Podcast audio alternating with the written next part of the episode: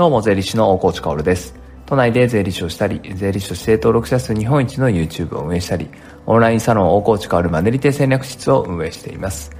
僕の人生をかけての目標はお金の教育を義務教育に導入すること、そして日本全体のマネーリテラシーを高めていくことです。それに向けて、えー、YouTube や音声メディア、そして SNS や書籍などを使ってお金の教養、税金の知識をカジュアルに発信しています。さて、皆さんいかがお過ごしでしょうか、えー、昨日ね、ツイッターを見ていてですね、まあ、ある画像が流れてきたんです。まあ、これ全然本題と関係ないんですが、あのね、えー、女の子がね、こうイラストが描かれていて、えー、で、吹き出しが書いてあるんですよね。で、私確定申告が大好きなんです。特に人の確定申告なんてつい全部やってあげたくなっちゃうんですって書いてあるんですよ。で、まあ、ツイッターのツイートの一言はですね、個人事業主が選ぶ彼女にしたい女の子第1位って書いてあるわけですね。で、まあ、面白い、これバズってるんですけど、まあ、とはいえね、これね、税理士法違反なんですよね。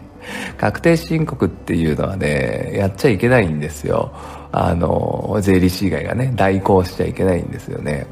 まあだから、あそうだよって言って、わらわらみたいな感じで僕は一応ツイートしておきましたが、注意喚起も含めてね。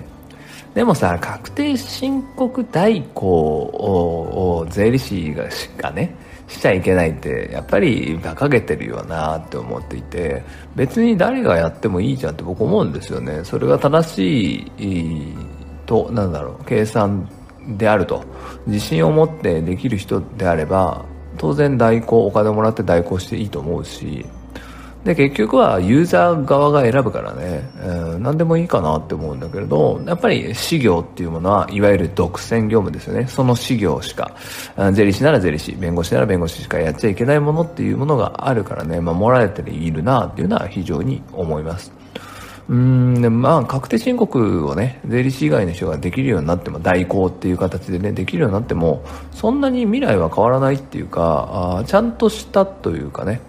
えー、しっかりと顧客に愛されている税理士っていうのは別に何も食いっぱげれることねないからね。だからまあこれを聞いてる税理士の方が、いやいや、そんなこと起こして言っちゃダメですよ、みたいなね。確定申告は独占業務であってほしいですよっていう人がもしいたとしたらね、まあそれは結構努力不足で、別に何が起ころうとも、別に自分の仕事をね、しっかりとしていれば求められる需要があれば供給していけばいいわけですから需要がなくなったらそれまでだからねうんだからまあこれはうん国税庁というかまあ国がね税務署に23年以上勤めるとこう税理士の資格がもらえるよっていうある種天下り先を税理士というものに用意しているからね。税理士という事業に天下り先という機能を備え付けているからね。えー、だからこう独占業務というのが消えないんだと思います。うんまあ、この辺はねまた闇深いというか、うん、それっておかしいよねみたいなところってやっぱりあると思うのでまた発信したいなと思います。さて今日の本題ですね、えー、発信しろってねあなたは言われるかもしれませんがそういう時代だからやった方がいいよって言われるかもしれないんですが、まあ、何をしていいか分かんないよっていう方のために話をしたいと思います僕もね、2021年に入って結構最初の方の放送でね、えー、今年やるべき4つのこと、4つの行動みたいな話をしました。それは、2021年1年で人生を変えられるよっていうね、なんともね、怪しげなタイトルだったわけですが、あちゃんと具体的なことに踏み込んだものだったわけですね。で、それはね、ぜひぜひ過去の放送を聞いてほしいんだけど、その中にね、発信をしようっていうね、えー、項目があったわけですよ。だからまさにこのね、えー、僕のボイスを毎日毎日習慣のように聞いていただいている方というのはですね、発信しろってまさにもう大河内から言われているわけですね。でも何をやっていいかわかんないなって。あやった方がいいってことは分かったけど、今ね、いまいち一歩踏み出せないなっていう方多いと思うんですよね。その時に何をすべきかって話をしたいんです。発信っていうのは、まあ文字通り今の時代だとね SNS とインターネットを使ってやれという感じになってくるんですけどじゃあどの SNS を選ぶのとかね何を発信すればいいの？っていうのはやっぱみんな疑問に思うわけですよね。でも発信するときに一番最初にするのは自分の棚卸しです、自分とはどういう人間なのかっていうのを深掘りする。これがやっぱりあの発信をする時の一番最初にすることですよね。ツイッターでよく見るうん残念というかねまあ残念かな。うんそれは発信じゃないなって思うことがなんかよテクニカルに寄っている発信ツイートですよね。よくねあるんだよね。ツイッターもインスタグラムも、まあ、YouTube もそうだけどこれをやればツイッターのフォロワーが増える方法とかね。これをやれば登録者増えます。みたいなインスタ1万人までの道のりあなたにもできるみたいな具体的解説みたいなね。そういうものってあってそういうものを読むとねまあテクニカルなもの書いてあるんですよ。発信をする時にはこう箇条書きにするとか有益なことをつぶやこうとかねいろいろあるんですけど、まあ、それじゃ長続きしないんですよね。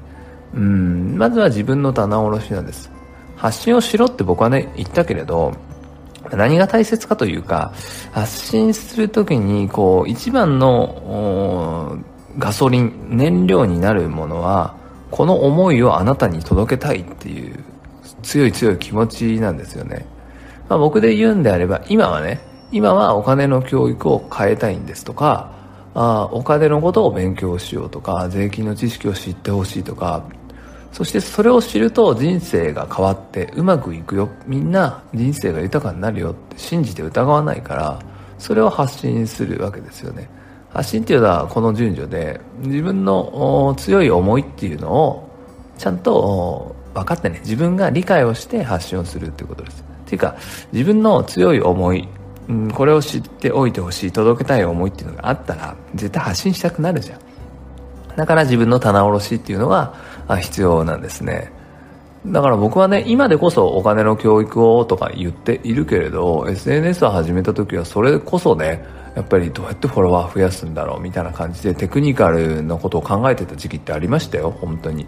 うん、僕は有益なことをすでに持っていたからね確定申告とか税金の知識っていうのそれをこうなるべくキャッチーにとかなるべくこうみんなに届けたいからテクニカルに過剰書きにしてみる。有益なことをつぶやいてみるとか。ちょっと煽ってみるとかね、えー、いろいろやりましたが、まあ、そういうのは最初だけにしといた方がいいですね。やるにしてもね。でも最初からやっぱ自分の思いをね、えー、しっかり届けた方がいいと思います。それはひょっとしたら遠回りになるかもしれない。じゃあ一緒にツイッター始めようとか、一緒に、今噛みましたね。一緒に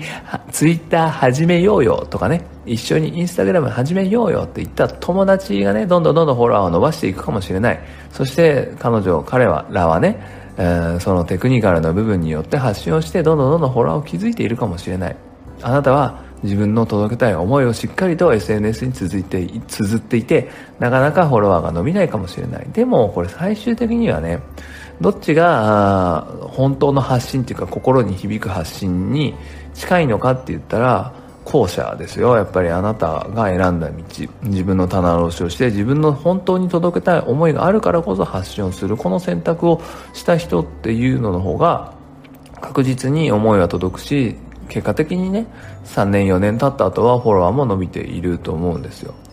ちょっと話はそれるけど、やっぱり一緒にツイッターを始めたというか一緒の時期に始めた人って、やっぱりもうあんまり残ってないんだよね。で、残ってる人はフォロワーが増えている。でも、残っている人の中でもフォロワーが頭打ちになっている人ってやっぱりいるんだよね。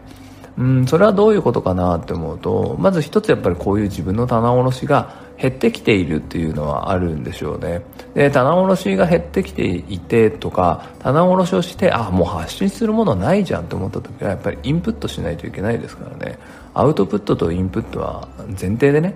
あの、前提というか両輪でね、え、アウトプットをしたい良質なアウトプットをするのためには当然良質なインプットが必要になってくるのでそこを怠っている発信者っていうのも結構増えてるなって話がします。これはあ近いうちにまた話したいと思います。やっぱりこう SNS で発信しろって僕も言ったしね他にも勉強しろとか副業しろとかやっぱり言ってるわけなのでそろそろこう具体的な話っていうのもねやっぱしなきゃいけないと思うし2021年これをやったら1年で人生が変わるみたいなねその行動4世に入っている者たちですから僕がねもともとした発言ですからねまあ責任を持ってこの音声でもねそういう話っていうのはしていきたいなと思いますそれでは素敵な一日を最後まで聞いてくれたあなたに幸あれ。じゃあね。